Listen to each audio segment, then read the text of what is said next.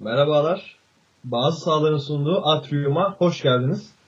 Bugün Amerikan İç Savaşı'nı Onat ve Memduh ile değerlendireceğiz. Beyler hoş geldiniz siz de. Hoş bulduk, merhaba. Hoş bulduk. Nasılsınız? İyidir, senden haber? İyiyim ben de. Memduh sen nasılsın? İyiyim ben de, teşekkürler. Ee, ben bir giriş yapayım o zaman. Sonrasında sözü Onat'a bırakayım. Ee, Amerikan İç Savaşı, Amerika tarihinin en gördüğü en kanlı savaş. En büyük de savaş aynı zamanda. Şöyle bir bilgi var. Ee, Amerika Birleşik Devletleri bildiğiniz üzere iki Dünya Savaşı'na katılan bir ülke. İki Dünya Savaşı toplamında vermediği kaybı iç savaşta veriyor ve dört yıllık bir süreçte veriyor. bin sekiz yüz altmış bir bin sekiz yüz altmış beş yılları arasında oluyor savaş. Ve nispeten izole bir coğrafyada yaşanmasına rağmen bu savaş sonuçları dünya tarihi açısından çokça önem teşkil ediyor. Ee, o zaman kıtayı bu savaşa götüren nedenlerden bahsederek konuya giriş yapalım. Demin de söylediğim gibi Onat, e, bizleri aydınlatır mısın? Söz senin abi. Eyvallah abi. Ee, geleyim ben de yavaştan. Ya zaten Amerikan İç Savaşı'na dair e, bir şeyler okumuş veya gözüne ilişmiş bir şeyler olan kişiler e, bu savaşın bir kölelik savaşı olduğunu, yani kölelik karşıtları ve e, kölelik savunucuları arasında geçtiğini biliyorlar. E, ama yine de e, o dönemin Amerika'sına biraz bakalım. Amerika işte bin sekiz yüzlü yılların başlarında, yani on dokuzuncu yüzyılda böyle e, yeni yeni kurulmaya başlayan e, bebeklik döneminde, emekleme döneminde bir ülke. Kuzeyde sanayisi gelişmiş bir ülke var. Güneyde e, nispeten tarım ve hatta nispetenden daha fazla e, ekonomisinin tamamını pamuk ve tütün üretiminden kay, e, karşılayan bir e, düzen var. Bir saniye Bunlar... görebilir miyim? Tabii. E, bu coğrafi e, bölgeler arasındaki üretim farklılaşmanın temel nedeni nedir? Ya bu aslında bir, biraz iklim ve işte e, ne derler ona? Tarıma elverişli toprakların. Ya zaten e, tütün Amerika'nın e, ilk yerleşimcilerinin geçim kaynağı.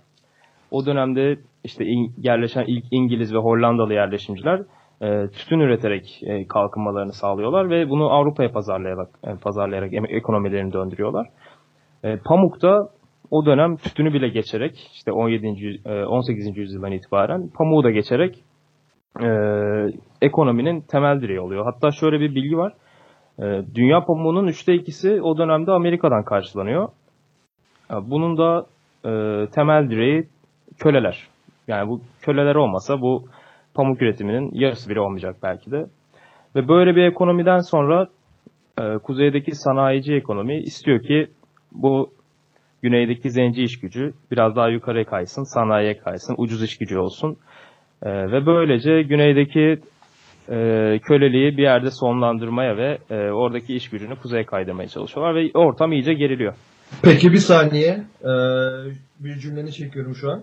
Güneydeki ucuz iş gücünü kuzeye kaydırmak amaçlı diye bir cümle kurun. Aynen. Yani bu demektir ki, ben öyle anlıyorum, o kadar da insanlığına yapmamışlar bu durumu. Yani aynen şöyle gözüküyor, kuzey çok iyi, çok güzel.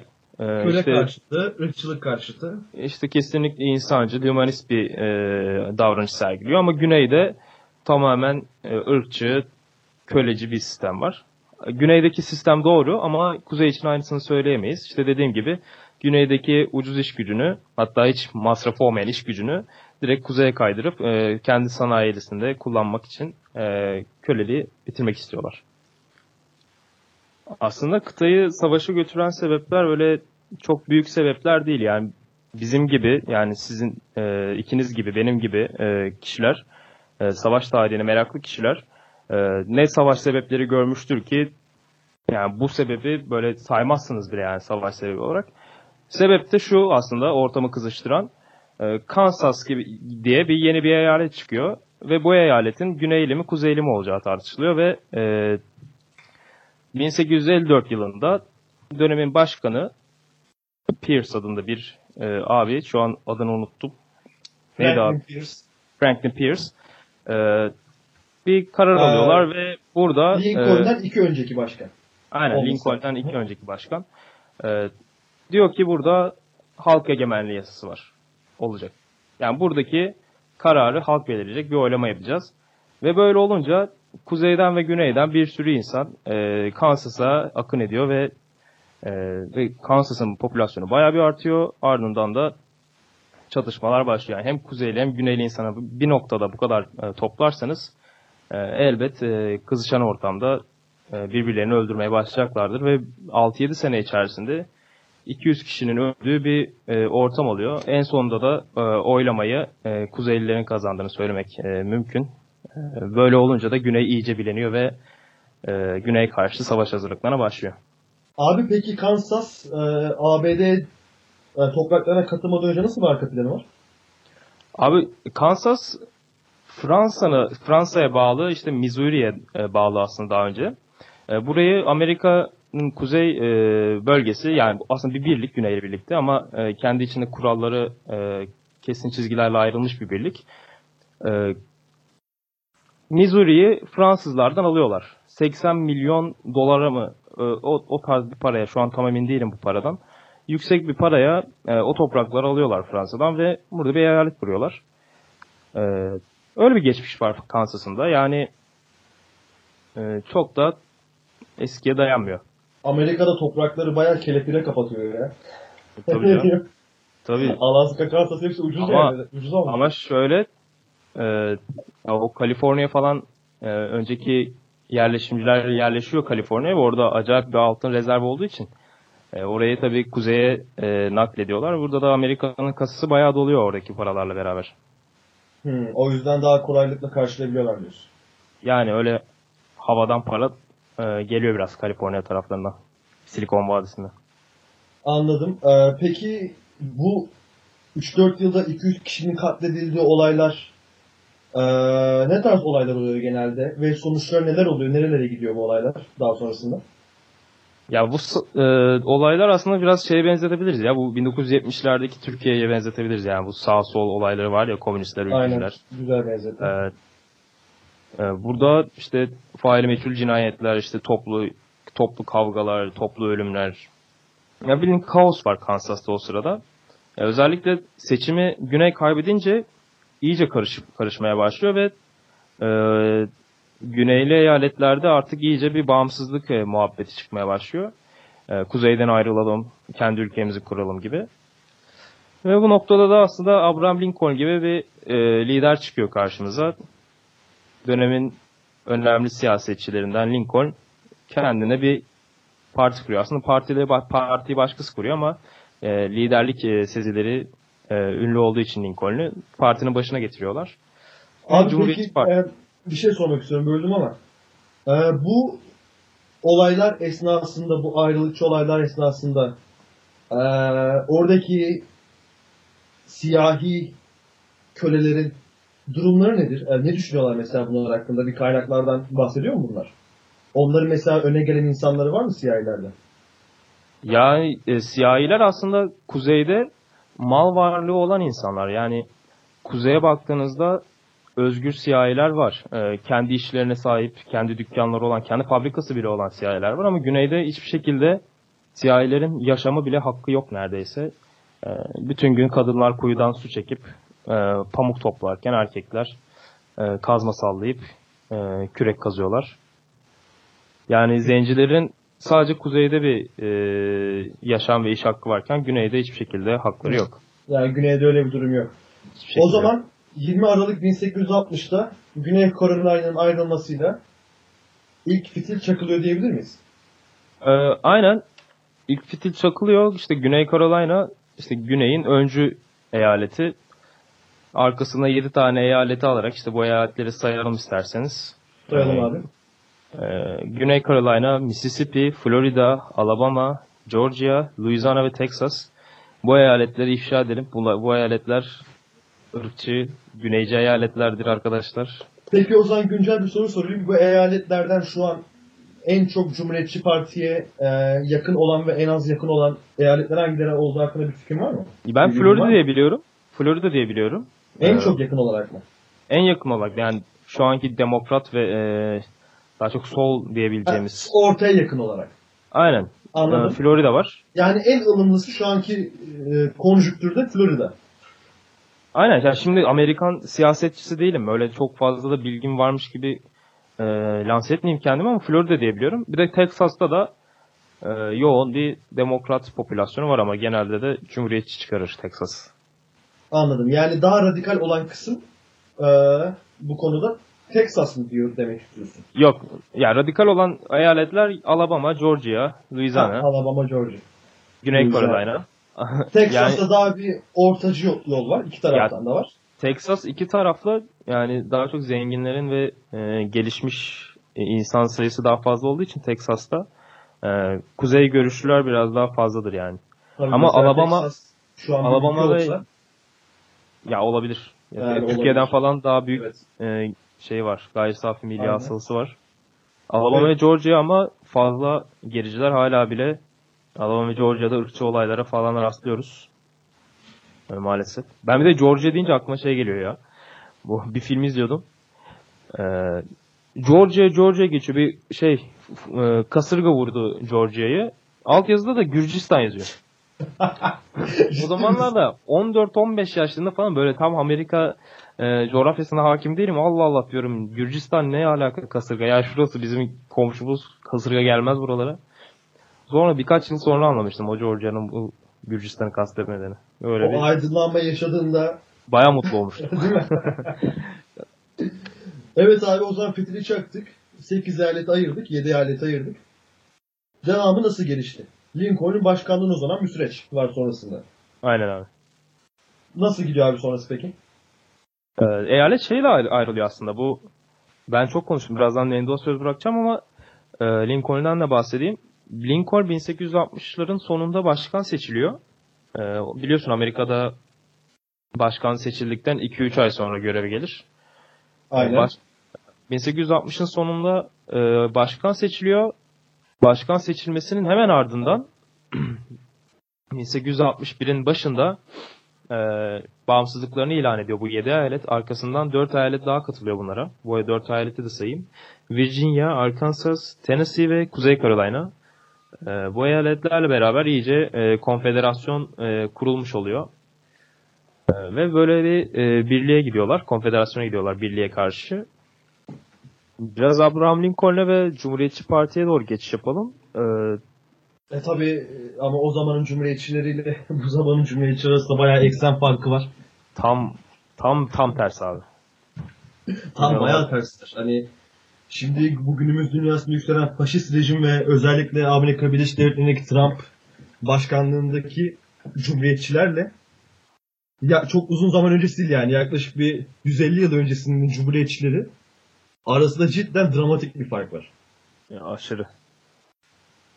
Evet abi sen ne, ne diyorsun bu konuda hakkında? Niye öyle oldu? Ya biraz onu deşelim istersen çünkü bu şey e, Amerikalılarca da çok fazla bilinen bir dönüşüm değil. Yani bu kaynaklarda çok fazla bilgi yazmıyor bu dönüşüm hakkında.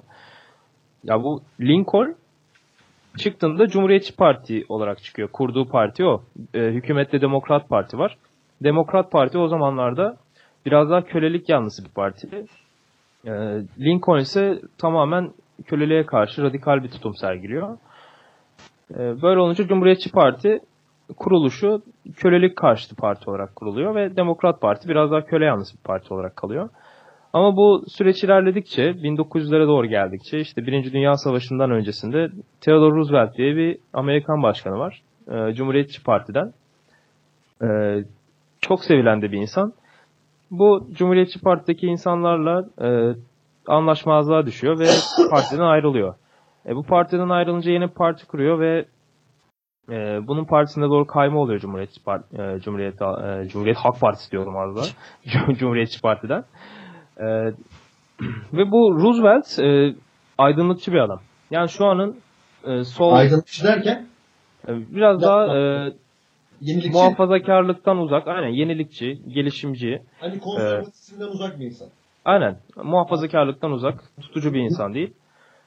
Böyle bir adam Cumhuriyetçi Parti'den ayrılınca Cumhuriyetçi Parti'deki ilericiler buradan ayrılıp biraz daha farklı bir yol çiziyorlar kendilerine ve Cumhuriyetçi Parti biraz daha tutucuların elinde kalıyor. Ve bu Theodore Roosevelt'ten sonra devir yavaş yavaş ilerliyor ve Birinci Dünya Savaşı'ndan sonra kesin bir ayrım oluşuyor ve e, Demokratlar, Demokratik Parti, e, Sol, Cumhuriyetçi Parti, Muhafazakar ve Sağ e, görüşü temsil eder hale geliyor. E, şimdi mesela abi, hatta... Theodore Roosevelt'in kurduğu parti ulusalcılar, nasyonalistler olarak mı geçiyordu? E, şey, yenilikçiler. Yenilikçiler. Gelişimciler. Tamam. E, İngil- İngilizcesini şu an tam hatırlamıyorum. Justice Parti... and Development Parti diyorsun. Öyle. Evet. Buyur abi, devam et. Siyasal Hristiyan, ay şey, ıl- ılım, ılımlı İslam, ay ıl- ılımlı Hristiyanlık. Seküler cihadistler. Hatta şey, e, şimdiki cumhuriyetçiler hani böyle havasını atar, işte Lincoln bizim partimizden çıktı abi, siz necisiniz falan filan, ama Lincoln aslında tam tersi bir e, görüşe sahip şimdiki cumhuriyetçilerden. Tamamen. Yani aslında o krediyi hak etmiyor bu havayı yapanlar. Abi, kesinlikle abi. Bu biraz şeye benziyor. Ee, şimdi Cumhuriyet Halk Partisi demokrat şu an. Sosyal demokrat olarak tanımlar kendini. Ee, ama bin dokuz yüz ellide Demokrat Parti adı demokrat. Ama şu an gelsen muhafazakar ve e, cumhuriyetçi olarak tanımlanıyor. Yani onun değişimin, değişimine benziyor biraz daha. Tamam, o zamanlar ortanın sonu demişlerdi. Aynen. Şey değil mi bizim C- Cumhuriyet Halk Partisi için? Yok, D P için. Yok ya, Cumhuriyet Halk Partisi için kullanılır o. Hatta Ece- Ecevit mi? Ee, Baykal'ın bulduğu bir şey mi? Yok abi, bak D P kurulurken, D P'nin kurucusu kimdi? Şu an ismini unuttum adamı. Celal Bayar. Celal Bayar. Bak anlam ederiz. Celal Bayar'la anlam ederiz. Celal Bayar, işte bu siyasi görüşünüz sorulduğunda biz ortanın soluyuz. Tanrı demeci var diye hatırlıyorum ya. Biliyorum, olabilir, abi. Olabilir. Ben ortanın solunu işte bin dokuz yüz yetmişlerde, altmışların sonu, yetmişlerin başında e, Ecevit ve e, Deniz Baykal'ın İnönü de kullanıyor. İnönü de kullanıyor. İnönü de kullanıyor. İlk çıkaranı diyorum ben. O, ha, olabilir. Yerine. Yoksa olabilir mesela abi. Şu an Cumhuriyet Halk Partisi de ortanın solu. Ya hatta daha fazla Türk siyasetine girmeyelim de onu bile düşünmüyorum ben şahsen. Diyelim iç savaşa geri dönelim hemen. Hızla. Evet, hızla dönelim, bir de savaşa geçelim artık. Şeyden bahsettik. Yani son bir şey ekleyeyim. Bir istatistik var. bin sekiz yüz altmış birde altmışta Lincoln'e oy veren bütün eyaletler iki bin sekizde Obama'ya, yani Demokrat Parti'ye oy vermiş. Yani değişimin değiş aynen. Değişim buradan bile görebiliyoruz aslında. Aynen yani. Öyle. Evet, Cumhuriyetçi Parti ve Demokrat Parti arasında. Deyip ben sana e, pas atayım, yavaş yavaş savaşa ben, girelim. Benim son bir sorum var abi. Tamam. Ee, Lincoln'den iki önceki başkan, demin de bahsettik, Franklin Pierce, Kansas Nebraska yasası dönemindeki başkan aynı zamanda kendisi. Ee, azılı bir kölecik. Yani. Değil mi? Ondan sonra biraz daha Lincoln'dan bir önceki başkan Buchanan geliyor. Biraz daha ılıman bir kölecik. Ya aslında tam böyle veriye sahip değiliz ama bir iki yerde öyle okumuştum. Ama o bu kadar köleci olmasaydı Lincoln'da herhalde yeni bir parti açma ihtiyacı duymazdı herhalde. Yani peki bu, yani sonuçta bu partiyi de halk seçiyor değil mi? Bu başkanları halk seçiyor abi. Aynen. Sen, bu aha. Birden bu halktaki eksen kayması tamamen Lincoln'un e, şeyi mi, başarısı mı? Olabilir. Yoksa halktaki bir e, uyanma mı? Çünkü Lincoln radikal köle karşıtı ve ondan önceki iki başkan Buchanan'la Franklin Pierce, ikisi Cumhuriyetçi Parti'den değil mi? Yanlış olmasın. Öyle biliyorum ben. Yok. Demokrat Parti'den. İkisi de mi Demokrat'tan? Zaten Cumhuriyetçi Parti yok ya ondan öncesi. Pardon pardon. Doğrayla karıştırdım. İkisi de Demokrat Parti'den ve hem parti değişiyor hem tam tersi bir eksende bir e, başkanı seçiyorlar. Hı hı. Bu halk buraya e, nasıl geliyor? Lincoln'un başarısını sence? Lincoln'un karizmatik kişiliği mi? Ee, onun kesinlikle şüphesiz çok büyük bir şeyi var bence. E, katkısı var ama ya dediğim gibi e, ben hiçbir zaman seçimleri halkın öyle tek başına fikirleriyle kazandığını düşünmem. E, para babaları, bu sanayiciler bir şekilde Lincoln'un bu yeni partinin popülizmini çok iyi şekilde yapmışlardır diye düşünüyorum. Hocam buradan o zaman konu çok derin mevzuya gider. Yani girer ama o yüzden fazla da... Çok derin mevzuya gider. Çok parti dedik, sansürleyemeyelim. O yüzden aynen, partiden ziyade abi çok derin mevzuya gider, şöyle gider. Yani ne yaparsın, kimsenin sikkinde değilmiş zencisi mencisine gider. Değil zaten ya. Yani net herkes... oraya gider. Ya varsa da biraz vardır. Ee, ama çok büyük çoğunluğu kesinlikle güneydeki e, siyahi iş gücünü kuzeye kaydırmak. yani oradaki para babalarının karnını doyurmak yani. Cebini zengin etmek. Hatta o, oraya giderken şuraya da gider. Abraham Lincoln bir proje. İki metre dev gibi. Karizmatik, sakalı makalı acayip tarz. Abi hiç, kim, hiçbir şey adam... göründüğü kadar iyi değildir yani. Aynen. Öyle bir söz var değil mi? Aynen. Hiçbir şey, hiçbir göründüğü, şey göründüğü kadar, kadar iyi, yine de göründüğü kadar kötüdür. Aynen. O zaman diyelim ve savaş sahasına giriş yapalım. Komutanım Memduh. Yok, estağfurullah. Bu konu hakkında aramızda en vasıflı olan sensin. O zaman seninle yavaştan savaşın karakterlerine, savaş sahasına giriş yapalım. Sıcaklık, gerginlik, çatışmalar nasıl yaşandı? Buyur abi. Eyvallah. Ee, tabii savaş belli açıdan Amerikan toplumu bekle, beklediği bir olaydı. Birdenbire sürpriz bir olay olmadı. Zaten beklenen bir olaydı. Ee, basın yayın araçları bin sekiz yüz altmışlarda Türkiye'de e, Osmanlı Devleti'nin olduğuna çok daha yaygın olduğu için Amerika'da basılı gazetelerden halk e, gündemi takip edebiliyordu. E, zaten e, savaşın baştan, başlaması ilan edilmesinden sonra pek çok yerde büyük sevinçler, gösteriler oldu böyle. Yani oldu dedim, o gün oradaymış gibi anlatmayayım da olmuş. Benim tarih olaylarda böyle bir sıkıntım var. Böyle çok sanki o gün oradaymışım gibi anlatıyorum bazen. Abi tarih hikayeciliktir aslında. O yüzden mışmış.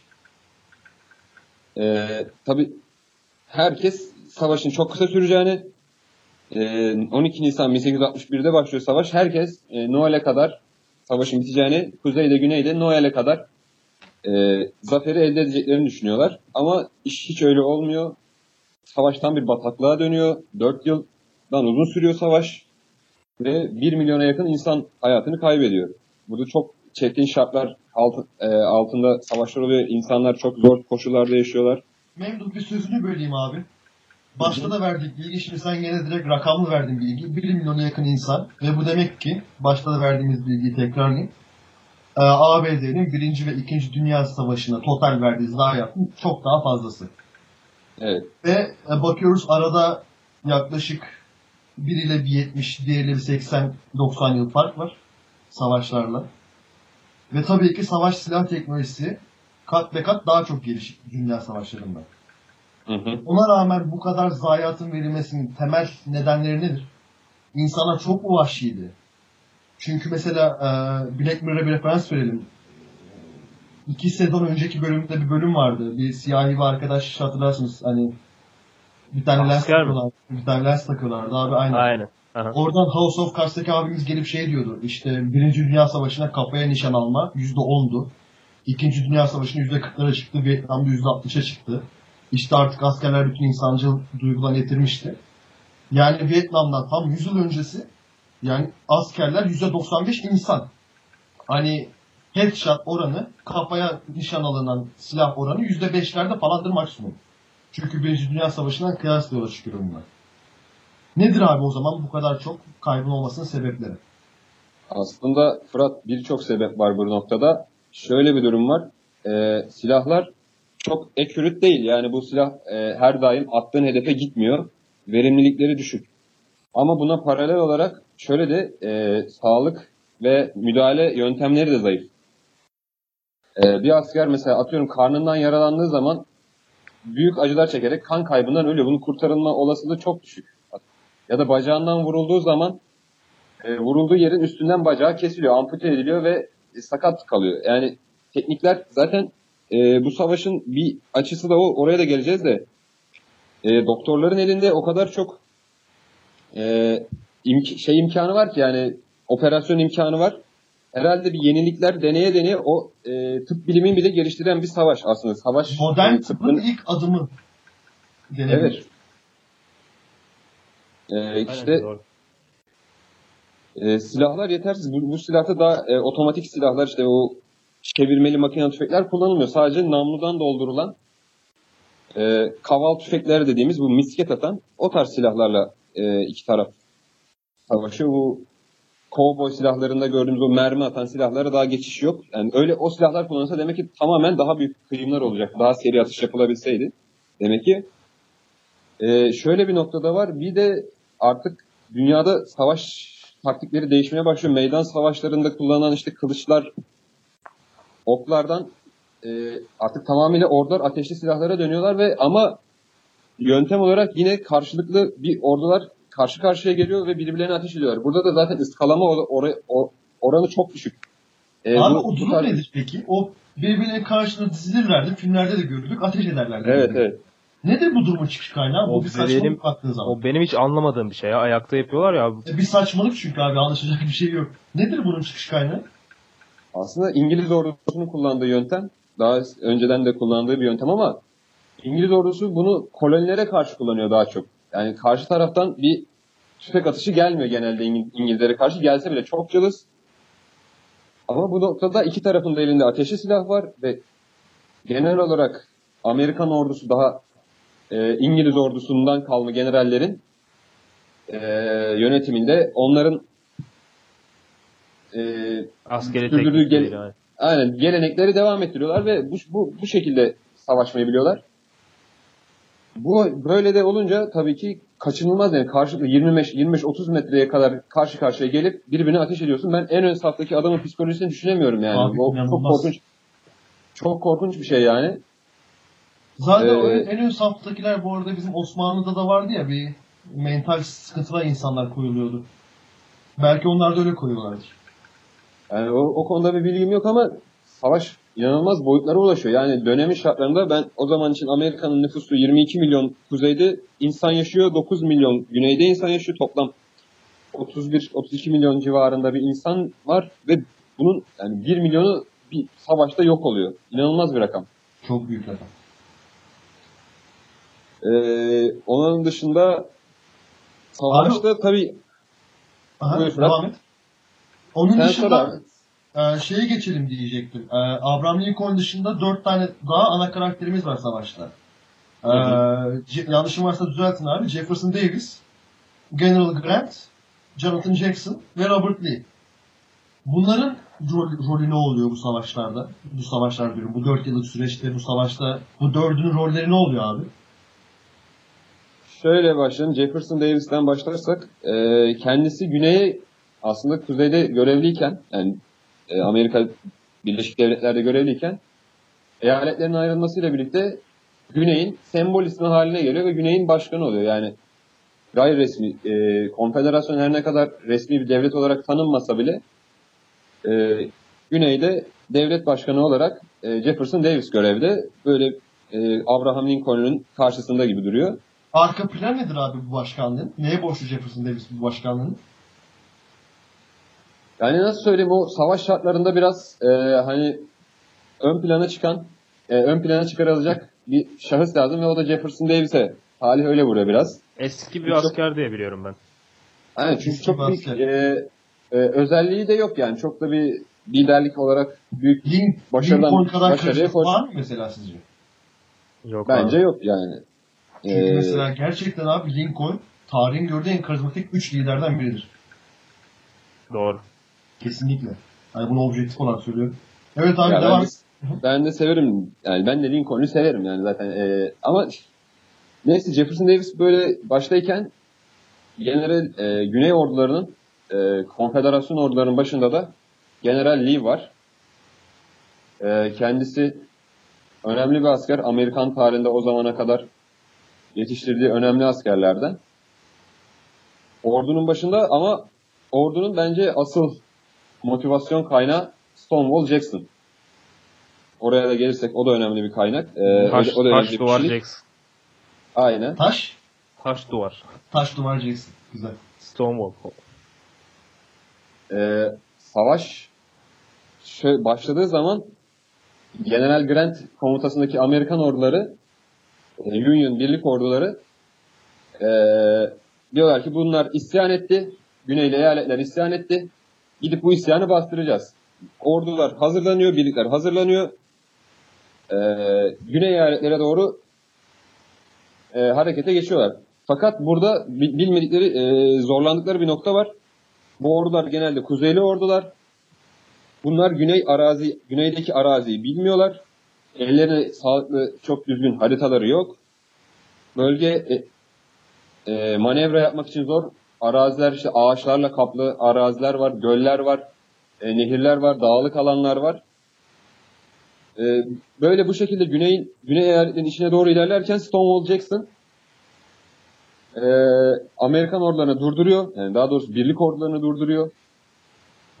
Ve Konfederasyon'un savaşı burada kabullenmeyip savaşı kuzeye götürmesi gerektiğini düşüncesini öne, öne sürüyor. E, fikri bir değişikliğe gidiyor Güney, Güney ordularında. Fakat daha sonra yap, bir kendi aralı, manevra yaparken muhtemelen kendi askerlerinin ateşlediği bir kurşun sonu, kurşunla vuruluyor. Ve daha sonra da zatürreden ölüyor savaş esnasında bin sekiz yüz altmış üç yılında. E, savaşın en önemli figürlerinden birisi. Kendisi Stonewall Jackson bugün hala Amerika'da yani kullanılır. Yani e, önemli bir asker için sanki Stonewall Jackson'mış. Heykeli Stonewall var Jackson diye gibi. Biliyorum ben ya. Tabii tabii çok önemli adam. Bakayım heykeli var diye hatırlıyorum da yanlış hatırlıyor olabilirim. Amerikan tarihinde yani şöyle söyleyeyim İkinci Dünya Savaşı'nda e, Normandiya çıkarmasını yapan Eisenhower kadar e, onun kadar önemli bir yeri vardır bence Amerikan askeri tarihinde. Ee, o zaman abi bu Jonathan Jackson övgülere mazhar oldu. Sen evet en çok ya. Lincoln'dan sonra onu övüyorsun herhalde anladığım kadarıyla. Şöyle peki yaptı. Robert Lee. Asker dedik. Devamı nasıldır abi Robert Lee'nin? Aynen Batı Virginia'da bakın şeyi var. Bayağı e, haşmetli bir heykeli var. Bayağı oralarda hala sevilen bir figür. Neyse devam edin abi. Generalliği aslında şöyle bir talihi var. E, savunma yaptık, yaptığı savaşlarda kazanmış. E, hücum ettiğinde, taarruz ettiğinde neyse hep kaybetmiş bir adam. Hatta Gettysburg'da da bunun biraz e, kurbanı olmuş diyebiliriz. Savaşın kaderinin, e, kader, e, savaşın dönüm noktası olan Gettysburg Savaşı'nda da e, yanlış bir taarruz kararı sonucunda çok sayıda askerini kaybet, kaybetti ve savaşın da dönüm noktası oldu. Savaşı da kaybetti sonunda. Yani iyi, başarılı bir komutan ama işte taarruz etmeyi herkes beceremiyor. Mesela Atatürk de bu noktada çok farkını orta koy, ortaya koymuştur. Kurtuluş Savaşı'nda olsun, Çanakkale'de olsun. İşte her, herkes e, savunmayı yapmak biraz daha rahat olsa da işte bu hücum etmeyi herkes böyle çok iyi bilemiyor. Yani o, strateji, o stratejiyi geliştiremiyor herkes. Ne kadar iyi bir asker olursan ol, o strateji geliştirme noktası çok farklı bir e, yetenek gibi bir şey. Yani insana doğuştan var olan belki de bir özellik. Abi hücum için sabretmek lazım ya. Mesela Sakarya savunmasından sonra bir sene bekliyorlar. Büyük taarruz için. Bir sene sabrediyorlar ama burada tabii öyle bir şey yok. İyi savunma yaptık hadi bam bam bam gidelim diyor ve bozguna uğruyorlar. Bir de şey vardı bu. Bu Jonathan Jackson'ın bu ilk çatışma var ya Bull Run Muharebesi'nde. Bu evet. Başkent D C'ye bayağı yakın bir yerde oluyor. Bu otuz kırk kilometre bir yerde uzaklıkta. İnsanlar tepeye çıkıp izliyorlar savaşı. Böyle bildiğin çay çekirdek savaş izliyor abi insanlar. Böyle beleşler. Abi nerede bu patriotizm? Hani nerede vatan savunması abi? Nerede vatan savunması? Nerede Kuvayi Milli Ruhu abi? Gidip tepeye çıkıp savaş izliyorsunuz ya. Nasıl iş yani? Abi millet orada birbirini kesiyor. Ya bir gün... ya. Cidden bayağı şu an şaşırdım şu bilgiye. Bilmiyordum ben. Ya ben de gördüğümde şaşırmıştım. Ya bu çok kanlı bir savaş. Yani Memduh dedi de ya e, günde yirmi yirmi beş bin insan ölüyor yani bir çatışmada. Hiç ölmez o. Yani ya hiç ölmez aynen. Hiç ölmez. Hiç ölmez. Ya ölürse yirmi otuz binleri buluyoruz. Haber değeri taşımıyor yani on bin ölü. Buradan da bütün şehitlere Allah'tan rahmet dileyelim. Amin. Ee, hatta ben bu zayiat olayına gelirsek bu efsane klasik bir film vardır. İyi Kötü Çirkin. Orada da Clint Eastwood'un başrolünde. Aynen. Clint Eastwood'un başrolünde olduğu. Ee, orada da bir filmin bir kısmı aslında filmin ana olayı savaşla da paralel gider bir, bir miktar. Ee, işte esir kamplarında geçer filmin bir kısmı savaşın ortasında bulurlar kahramanlar kendilerini. Orada mesela savaşın bir anında bir köprü için kuzeyli ve güneyli askerler savaşırlar. Ortada inanılmaz bir insan kıyımı olur. Akşam olduğunda köprü kimsenin elinde kalmaz yine de. E, Clint Eastwood'un orada hiç unutamadığım bir lafı vardır. Clint Eastwood da orada bir kelle avcısı, işi adam öldürmek. Her gün ölümle birlikte yaşıyor. Orada kullandığı bir cümle çok dikkatimi çekmiştir. Hiç bu kadar çok adamın boş yere öldüğünü görmemiştim der. Hakikaten inanılmaz sayıda insan ölüyor. İnanılmaz işte yaralanmalar. İşte o yani bir de ilk defa bu savaşta savaş fotoğrafları da kullanılmaya başlanıyor. İşte savaş daha güncel hale geliyor. İlk defa insanlar belki bir savaş alanının fotoğrafını görmeye başlıyorlar. Olayın vehameti çok daha ciddi anlaşılmaya başlanıyor. Ama bir şekilde savaş e, bitmiyor, çözülmüyor. Yani Noel'e kadar bitecek denen savaş dört yılın sonunda hala bitme durumunda değil. Ve sonuçları da yani Amerikan için, Amerika gibi yeni kurulmuş bir ülke için felaket boyutlarında bir sonuç bence. Bir milyon insan kaybı çok, yani başka bir ülkeye olsa bunu çok zor atlatırdı. Sadece Amerika'nın şansı komşularının çok güçlü olmayıp o o esnada o fırsatı değerlendirememesi diye ben düşünüyorum. Aynen. Haklı bir yaklaşım. O zaman dört yıllık ve bir milyonun yaklaşık zayiatın olduğu bir savaşın ardından e, coğrafya barışı tekrar nasıl sağlıyor? Onat. Buyur abi bakalım. Ya e, biraz aslında ılımlı yaklaşıyor Kuzey Savaşı kazandıktan sonra. E, mesela bu Jefferson Davis savaştan sonra yirmi yıl yaşıyor. iki yıl tutuklu kalıyor savaştan sonra. Vatana ihanetle suçlanıyor ama e, hiçbir zaman dava açmıyorlar Jefferson Davis'e. yirmi yıl adam keyif içinde kitap yazıyor, yaşıyor kendi şatosunda, villasında. Emekliliğinin keyfini sürüyor. Emekliliğinin keyfini sürüyor abi. Yani sen bildiğin ülkeyi iç savaşa daha şeye sürüklemişsin.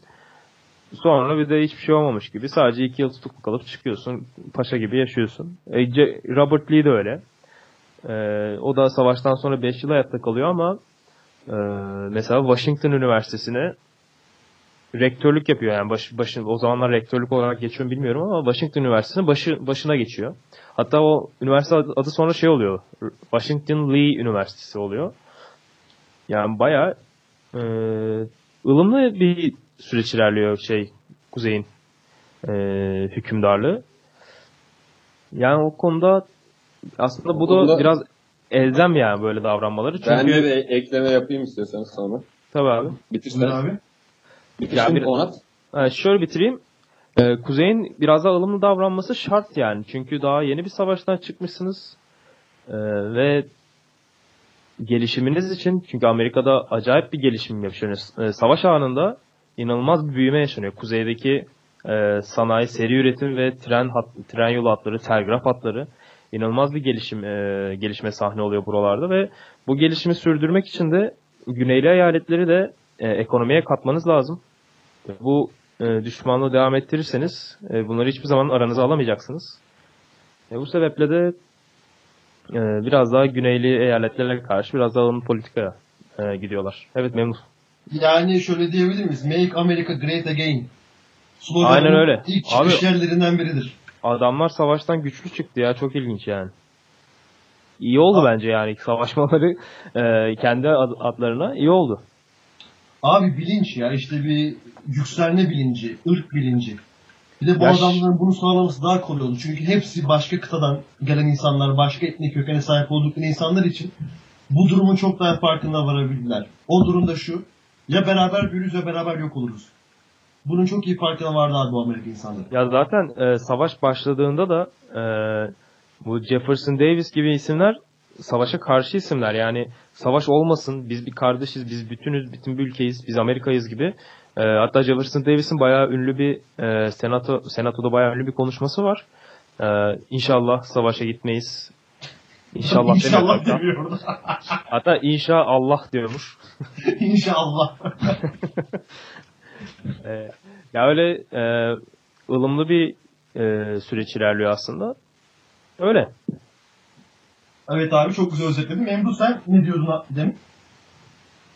Aslında burada biraz Lincoln'un bireysel e, liderlik payı da var. Çünkü savaş, e, Lincoln filmini seyredenler bilir. Savaşın sonunda artık iki taraf da çok yorgun. İki taraf da savaşın bitmesini istiyor. Fakat aynı anda da e, köleliği kaldıracak kanunu da çıkarmaya çalışıyorlar falan. O esnada Lincoln kesinlikle intikam alınmayacağını, e, Güney'in Ee, kesinlikle zor zor durumlara sokulmayacağı, işte bu e, nefret duygularıyla yaklaşılmayacağı ni belirtiyor. Bu, bu noktada bir de şey var. Aslında Amerika Kuzey kazanan taraf Union bir isyanı bastırmış gibi davrandığı için bir savaşı kazanmış kazanmaktan çok isyanı bastırmış bir ordu konumunda olduğundan hı hı. E, o noktada da bir, biraz şey oluyor nasıl söyleyeyim e, gidip başka bir ülkeyi fethetmiyorlar da kendi ülkelerin içindeki bir isyanı bastırıyorlar. O yüzden bir noktada yani gidip ne kadar e, şey yapabilirsin ki yani gidip kendi ülkenin şehirlerini yakıp yıkıp yok edemezsin. Neticede senin ülken, senin vatanın bir noktada. Onun da bir payı olduğunu düşünüyorum. Hatta şey Güneyliler e, şehirleri boşaltırken kendileri yakıyorlar şehirlerini. Kuzeyliler ge- yani Kuzeyliler mesela eski çağlarda olur ya e, biz, biz şehri boşaltıyoruz yakıyorlar bir de şehri, şehri boşaltırken. Güneyliler de aynı. Güneyliler de aynı. Hangi Hı-hı. şehri şu an hatırlamıyorum. Şehri boşaltırken şehri yakıyorlar. Bütün erzakları, silah, e, barut ambarlarını falan hepsini yakıyorlar. O zaman şimdi savaşın sonucunda e, konfedere devletler yenilgi uğradı. Ha bir de şundan bahsedeyim. Şunu evet, atladık. E, Lincoln bu bin sekiz yüz altmışta savaşın böyle en e, kız, kızgın zamanlarında, böyle sıcak zamanlarında bir Ocak bin sekiz yüz altmış üçte Güney eyaletlerindeki bütün kölelerin özgür olduğunu açıklıyor. Emancipation Proclamation diye not aldım. Bu böyle geçiyor Amerika'da. Ee, işte hı hı. özgürlük bildirimi gibi. Ee, bundan sonra önce önceki safhalarda zenciler biraz temkinli yaklaşsa da e, kaçmaya yavaş yavaş kuzey o, ordularına katılmaya başlıyorlar. Yani kaçıyorlar güneyden sahiplerinden zincirlerini kırıyorlar ve kuzeye göçmeye başlıyorlar. Hatta yüz seksen bin kişi e, kuzey ordusuna katılıyor. Belki de bu Ee, savaşın en büyük dönüm noktalarından biri. Ee, hatta kırk bin zenci ölüyor savaşta. yüz seksen bin kişiden. Ve bu e, destek sayesinde kuzey bir yandan e, güneye üstünlük sağlıyor diyebilirim. Ben de ek yapayım o zaman. Ee, bu konuyla ilgili hatta bir de film vardır. Glory filmi vardır. Denzel Washington ve e, Morgan Freeman oynar. Bu siyahi askerlerin ilk defa Amerikan ordusuna alınışı, onların da alınışı çok kolay olmuyor. O konuda bahsettiğim gibi ordu da o e, orduya alındıkları zaman, Union ordusuna alındıkları zaman da ırkçılığa maruz kalıyorlar. Askerlere ayakkabı verilmiyor ilk başta, işte silah, ellerine bu bunların eline silah mı vereceğiz, nasıl olacak gibisinden. Ama sonra etkili oldukları savaşlar oluyor, etkili oldukları alanlar oluyor. Bir de zaten bir intikam duygusuyla da savaştıklarını düşünürsek eğer güneyde kaçmış bir kölenin yerine kendini koyarsan, yani düşün o, o, o motivasyonla karşılaşmak istemezdir. Tabii ki. Bir de bu savaşın e, sayılar noktasında yine şey olursa baktığımız zaman Kuzey e, her açıdan üstün gözüküyor. Nüfus açısından, sanayileşme, gelişim açısından, demir yolları, işte ulaşım. Bunu çok daha hızlı yapabilmesine rağmen e, bir şekilde başarılı olamıyor. Bunun da en büyük sebeplerinden biri Güneylilerin aslında sahip oldukları bu yaşam tarzı. Güneyliler daha tarımla uğraşıyorlar. Kırsal hayat, kırsal kesimdeler. Silah kullanmayı daha iyi biliyorlar. Savaş koşullarına daha elverişliler. Kuzeyliler biraz daha şehirli oldukları için e, bu tarz silah kullanma, savaşın getirdiği o zorluklara göğüs germe gibi konularda daha zorlandıkları için savaş orada da bir, biraz çıkmaza giriyor. Yoksa bu elinde sahip olduğu imkanlarla Kuzey'in çok çabuk galip gelmesi gerekiyor ama işte işler öyle yürümüyor. Onu da ekleyeyim. Bir şey abi nüfusun iki buçuk katı yani. Ona rağmen hı hı. dört sene süren bir savaş olur. Abi güzel, doğru. Güzel e, yani. Nüfus ve askeri e, güç olarak fazla şeydeler. E, ben de öyle düşünüyorum. Ama ben bir iki belgesel izledim. Şey diyor belgesel. Yani işte History'nin bir belgeseli var. Bana çok saçma geldi. İşte savaşın başında e, bir taraf seçmek zorunda olsaydınız paranızı kesinlikle güneyden yana e, koyardınız falan diyor. Ben ne alaka falan olmuştum. Ee, anlam veremedim yani. Bazı, bazı yerlerde de güneyin böyle kesin kazanacağını falan e, söyleyen tipler vardı.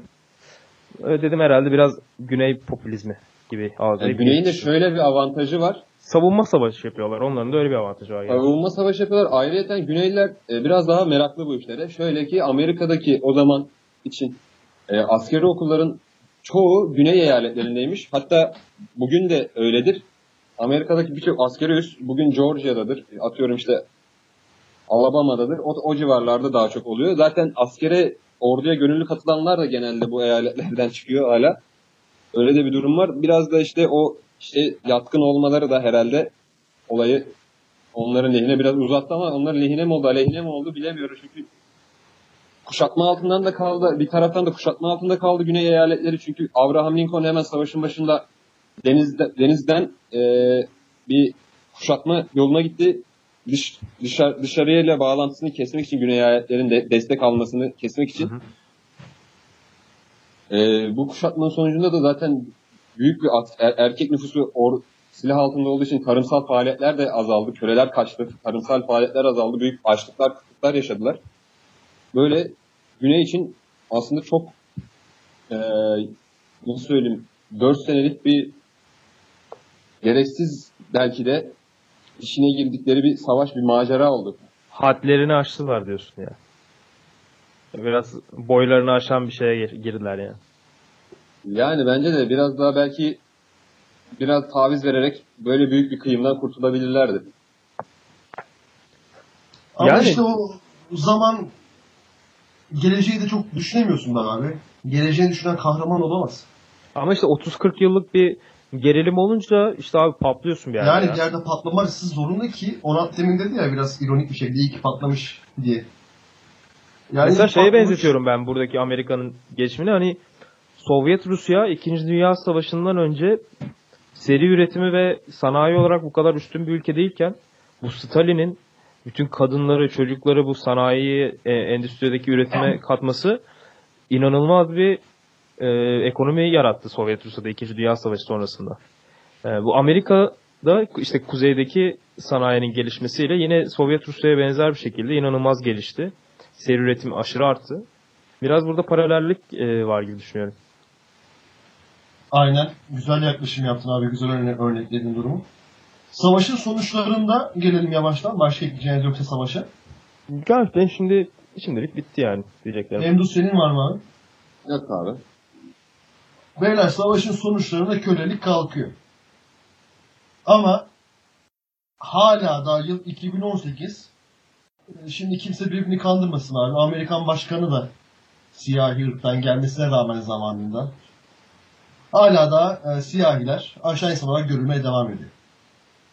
Maalesef. Neden biz bu sorunun üstesinden gelemedik insanoğlu olarak? Ya bu, biraz herhalde başladı. Biraz herhalde Amerikalıların e, bilincine işledi tarih boyunca. Yani insanlar açıp e, açıp tarih kitaplarına baktığında görüyorlar işte bunlar zenci. Ezmişiz bunları zamanında. Şimdi ezelim gibi düşünüyor olabilirler. Bilmiyorum yani. Her abi toplumda var. Kesinlikle zaten medyanın ve basının çok büyük payı var bunda. Ee, mesela on üç diye bir belgesel var Netflix'te. Buradan da dinleyicilerimizi tavsiye ederim. Orada da e, A B D'deki hapislerde e, zenci nüfuslarından, zenci problemlerinden bahsederler siyahi insanların. Yani en çok hapisteki insanların, şu an yanlış hatırlamıyorsam yaklaşık bir sene, bir buçuk sene oldu belgeseli, yüzde yetmişi siyahi. Hani böyle bir tesadüf olamaz ha. Burada bir art niyet var. Doğru. Ee, Doğru. Biliyorsunuz daha bin dokuz yüz otuzlara kırklara kadar, yani çok da söylemiş olabilirim şu an tam emin değilim. Ee, toplu taşımanın oturma hakları yoktu. altmışlara kadar. altmışlara kadar. Toplu taşımada oturma hakları yoktu insanların. Arkada oturuyorlardı. Yani arkada oturuyorlardı yani. Bir Ve şeyler... şöyle bir durumda var. Eğer yer kalmazsa bir beyaza yer vermek zorundasın. Aynen öyle. Hatta bir kadın e, çok Sarah Parker. Bir... Aynen Sarah Parker. Çok kıymetli bir insan kendisi. İlk ayaklanmıştı. Yani bunları aşmalıyız artık. Cinsiyetçiliği, ırkçılığı. Ama böyle bir savaştan sonra da bu kadar bir milyon zayiatın olduğu bir savaştan sonra ve radikal kölelik karşıtı bir insanın eşitlikçi olması lazım. Ki öyle de olduğunu düşünüyorum ben. Bilmiyorum. Siz ne düşünüyorsunuz? Neden bu siyahi insanlardaki sorunu, siyahi insanlardaki sorun değil, beyazların siyahilere bak, bakma açısındaki sorunu önleyemedi, gelecek nesillere nasıl bakılacağını aktaramadı, aktarmak mı istemedi? Ya bu, ya bu da bir soru işareti yani benim için. Bu biraz bence virüs gibi. Yani bu virüs sokaklarda sürekli var. Ee, ve bu virüs sokakta bir şekilde çocuğun bilincine, e, çocukluktan geldiğini düşünüyorum. E, çocuğun bilincine bir şekilde işliyor. Mesela sen çocuğuna evde hiçbir şekilde küfür öğretmezken, hiçbir şekilde argo kelime kullanmazken çocuğun gidiyor, sokağa çıkıyor bir iki abi. Gidiyor ana avrat küfür etmeyi öğreniyor sokakta. Yani sen aynen ona hiç öğretmemişsin. Ama bu küfür virüsü sokakta olduğu için çocuğun bilincine işliyor. Bu ırkçılık e, ve ayrımcılık da e, bir sokak kültüründe sürekli olan bir virüs olduğu için çocuk sokağa adımını attığında bu e, ayrımcılığı kendi beynine işliyor diye düşünüyorum ben. Ve abi günümüzde tüm dünyada e, sağcılaşım yükselişe geçiyor. Yani böylelikle siyahi insanlara bakış açısı gittikçe kötüleşmeye devam ediyor. Mesela bir sürü örnekleri var. E, polisler ölüyor abi, ölüyor diyorum. Siyahileri öldürüyor. Küçük çocuk elinde silah, eli cebinde diye vuruldu, öldürüldü. E, I can't breathe, nefes alamıyorum muhabbetlerini bilirsiniz. Tabii. E, bilmiyorum ya, çok kötü bence ve bu durumların acil düzeltilmesi gerekiyor. Pek de düzeleceğini sanmıyorum. Abi Düzeltmiş hala günümüz dünyasında. Hala abi konfederasyon bayraklarıyla sokakta, yani benim camına asan, konfederasyon bayrağını camına asan insanlar falan var. Aynen. Yani güney eyaletlerinde. Georgia'da, Alabama'da. Çok yoğun şekilde var bunlar. Bilmiyorum ya, bu öyle bir anda bir elli yüz senede çözülecek sorunlar değil bence ya. Abi zaten yaklaşık yüz elli sene çözülmemiş. Bundan sonra da pek Aynen, aynen, aynen. çözüleceği ee, ne düşünmüyorum ben de. Ben de ekleme yapayım yine. Bir film önerisi yapayım hem yine dinleyicilerimize. Belki izlemişlerdir ama Mississippi Burning filmi vardır. Eski yetmiş sekiz yapımı falan hatırladığım kadarıyla. Bir de American History X. Bunlar mutlaka izlenmesi lazım. Burada aslında filmlerde de gördüğümüz şey şu. Nefretin aslında e, çok bir nedeni yok. Sadece bir şekilde ailesinden görmüş çocuk ya da o büyüdüğü, doğduğu toplumun içinde nefretle büyümüş. Neden nefret ettiğini bilmiyor ama sadece nefret ediyor. Böyle insanlar var.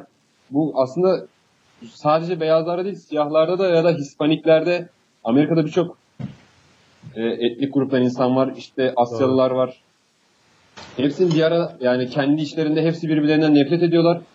Aslında belli bir diyalog ortamı kurulduğu zaman herkes anlıyor. Hepimiz insanız, hepimiz belli başlı hayat amaçları üzerinde yaşayıp hayatımızı sürdürüyoruz ama işte toplumda, toplumsal öyle şeyler var ki işte senin az önce söylediğin gibi sen hiç evinde çocuğunu öyle büyütmesen bile sokağa çıkacak, okula gidecek, edin, edindiği arkadaşlarla bir anda öyle bir insan olabilir. Gerçekten üzücü yani, değmeyecek şeyler için insanlar birbirlerini vuruyorlar, öldürüyorlar. Böyle de bir dünyada yaşıyoruz, yaşamak zorunda kalıyoruz. Üzücü ama yapacak da çok, öyle. Elimizden de çok bir şey gelmiyor. Biz elimizden geldiğince işte böyle yayın organlarıyla işte nefretin ne kadar kötü bir şey olduğunu, aslında köksüz bir şey olduğunu nefretin. Yani kendi hayatlarından ben buradan dinleyicilerime sesleniyorum. Hayatta nefret ettikleri şeylere bir dönüp baksınlar. Ne kadar köklerin sağlam temelleri, sağlam sebeplere dayandığını bir düşünsünler tekrardan. Hiç olmazsa belki birkaç kişi farkına varır. Abi, çok o kadar güzel söyledin ki benim de altlı üstlü gittim bak. Harbi söylüyorum sana. Helal olsun. Altlı üstlü gittim birader. Vay güzel dedin. O zaman demin de Memduh bir öneri yapmışken önerileri toparlayalım beyler. İnsanlar faydalanmak ister, izlemek ister, dinlemek ister, okumak ister. Önce Memduh e, iç savaş hakkındaki önerilere başlasın. Sonra Onat sen devam et abi. E, yayını yavaşlar. Şöyle e, biraz Türkiye'de bu tarih, yani bu Amerikan iç olayı gibi biraz olduğu için aslında bence çok değil. Bence üstüne düşünülmesi gereken bir konu ama bu açıdan Türkçe'de çok basılı, Türkçe kaynak, kaynak kitap yok veya yazılanmış İngilizce kitaplar Türkçe'ye çok fazla çevrilmiyor. Ben bu yüzden filmler üzerinden gideceğim. Ee, Lincoln filmi var. Önemli. Daniel Day-Lewis'e yine bir e, Oscar kazandırmıştı. Lincoln abi o filmde önemli. Abi Lincoln'un boyu hakikaten o kadar uzun mu ya? iki metre o, falan mı o filmde? iki metre. iki metreye yakınmış boyu Lincoln'un. Bak bir doksan sekiz diyebiliyorum. altı altı diyebiliyorum. Bak yanlış olmaz. Abi hakikaten dön- döneminde çok uzun bir insan yani. Ürkütücü yani filmde falan. Abi de Lincoln ölümüne hiç değinmedik. Aynen. Aa, sonra evet, suikasta gidiyor. Savaştan beş gün sonra İzlediği bir tiyatronun adını da yazmıştım, şu an bulamıyorum. E, baktım az önce ama e, arkasından tiyatroyu izlerken e, çok yakın mesafeden vuruluyor kafasından. E, sabah saatlerinde de ölüyor. Öyle bir trajik bir ölüm var yani. Şimdi mesela cidden aynen, konuyu de- derinleştiresim geldi ama çok da uzatmak istemiyorum. Hı hı. Proje tamamlandı. Elveda dendi. Farewell. Farewell. Ya o yüzden de aslında biraz daha Lincoln böyle mitleşti Amerika tarihinde. Değil mi? E, mesela öldürülen, suikasta kurban giden çoğu başkan, dünyanın neresinde olursa olsun bir şekilde Kennedy de öyle oldu biraz. Kennedy de mesela Kennedy'nin e, şu anda metiyeler düzülüyor Kennedy'ye. İşte öyle iyi başkandı, şöyle iyiydi, işte karizmatikti falan filan. Ya işin yaramazın tekiydi. Ama biraz e, derine eğilin dediğinde donuzla, domuzlar körfezi krizi, ne, ne bileyim sayarsınız yani bir sürü e, ekonomik ve e, politik krize sebep olduğunu biliyoruz yani Kennedy'nin de. İşte böyle e, suikastlar başkanları nedense böyle e, ilahi kişiliklermiş gibi gösteriyor biraz. Lincoln de bence bunun biraz ekmeğini yedi tarih sahnesinde. Evet, güzel özetledin abi, onu atlama, at, atlamamız iyi oldu. Aklına iyi ki geldi. Yani işte ama adam en azından şeyi gördü yani, hiç olmazsa o Senato'da gitti bir şekilde köleliği kaldırdı. O belgeye imzayı bastı ve sonrasında da görevini tamamladı belki, ama yine de tarih sahnesinde önemli bir insan. Lincoln her zaman da öyle kalacak gibi duruyor. Abi tabii. Ee, yani o Lincoln'un e, Senato'dan o e, özgürlük bildirgesini geçirmesi çok büyük olay. Yani o o dönemde Senato'da sadece kölelik karşıtları da yok yani. Bir sürü tepki alıyor Senato'dan. E, yani çok rağmen büyük geçir... tartışmalar. İşte Ve Lincoln, Lincoln, Lincoln filminde çok bundan çok bahseder. Zaten ee, tamam bunun üzerine kuruldu neredeyse. Tabii. Aha. Savaştan ziyade o e, yani o kanunun değişik kanun değişikliği yasasının tartışılması ve yasanın geçmesi üzerine. Evet abi, en diğer önerilerin neler? Diğer önerim de Glory filmi. Burada da yine siyahi askerlerin askere alınıp e, Amerikan ordusunda kendi özgürlükleri için savaşmaya savaşa katılması. Bu da önemli. Demin dediğim Denzel Washington'la Morgan Freeman'ın başrollerini paylaştığı. Aynen. Bir de Cold Mountain filmi var. Burada daha çok aslında savaşın güney eyaletlerini nasıl zor durumda bıraktığı, insanların yaşadığı, savaşın getirdiği e, cephe arkasında yaşattıklarına dair daha çok. Bu film de iyidir. Biraz uzundur. Herkes... A Slave'de diyebilir miyiz? Background'u anlamak açısından. Tabii kesinlikle bir kölenin hayatını, kölenin, yani güney eyaletinde Tennessee'de bir kölenin hayatını anlayabilmek için savaştan önce. on iki Years Slavery de çok iyi. on iki yıllık esaret diye çevirdi Türkçe'ye. O filmi de ben öneriyorum yine arkadaşlara. Yani izleyin. E, izlemediyseniz çünkü biraz zaman geçti. E, yine eğer savaşın kendi içindeki dinamiğine, olayların işleyişine meraklıysanız Gods and Generals, yani Gods and Generals diyelim. Şimdi şey yapmayalım. E, general, tanrılar ve, dikkat. Aynen. Tanrılar ve generaller diye çevirelim. E, burada da yine e, savaşın nasıl ilerlediğini, biz cephedeki olayları e, daha yakından gösteren bir film. E, iki generalin gözünden e, olayların işleyişini anlatıyor bu filmde daha çok. Gettysburg zaten ismi üstünde, Gettysburg Savaşı üzerine yoğunlaşmış bir film. Yine işte İyi, Kötü ve Çirkin'i de izlerseniz orada da yine hem güzel film hem orada da yine bu olaylardan e, bahsediyor. Bir de kitap olarak da Tom Amca'nın Kulübesi'ni öneriyorum. O da önemli bir kitap. E, savaşa giden yolda önemli bir kitap. E, bin sekiz yüz elli iki yılında yazılmış ve daha sonradan hatta savaşın nedenleri arasında bile gösterilen bir kitap. Vay. Süper. Onat sen daha çok Aa, belgesel de, tarafındasın işin. Ben daha çok belgesel e, takip ediyorum bu konular hakkında. History Channel'ın e, sayfasında İngilizce bilen arkadaşlarımız e, şeylere bakabilirler. History Channel'ın hem video hem yazı olarak e, aşırı yoğun içerikleri var. Yani Amerikan İç Savaşı'na dair. E, bir iki saçma videosu da var. E, az önce belirttim. Güney'in kazanacağını iddia ettikleri. Ama e, onu es geçiyorum. E, The Hanley diye bir film var. E, Güney e, eyaletleri gözünden a- anlatılmış bir film. E, hatta The Bunny Blue Flag sahnesi biraz Güney sempatizanlarını e, etkiliyor diyebilirim. E, bir de Memduh podcast'ın ortasında söylemiştim. American History X. E, bu zenciye, zencilere bakış açısını e, bayağı çarpıcı bir şekilde anlatıyor. E, on iki Years a Slave'i izlemiştim. on iki Years a Slave bir siyahinin hayatını, o dönemki siyahilerin hayatını görebileceğiniz en çarpıcı filmlerden biri. Yani çok durağan bir film ama filmde kesinlikle o dönemin içine giriyorsunuz ve o adamın gözünden o dönemi çok rahat bir şekilde görebiliyorsunuz deyip ben de önerilerimi bitireyim. O zaman arkadaşlar ben de size teşekkürlerimi sunayım. Belki bir ekleme Django'da olabilir yani. Orada da yine köleliğe karşı köleliğe.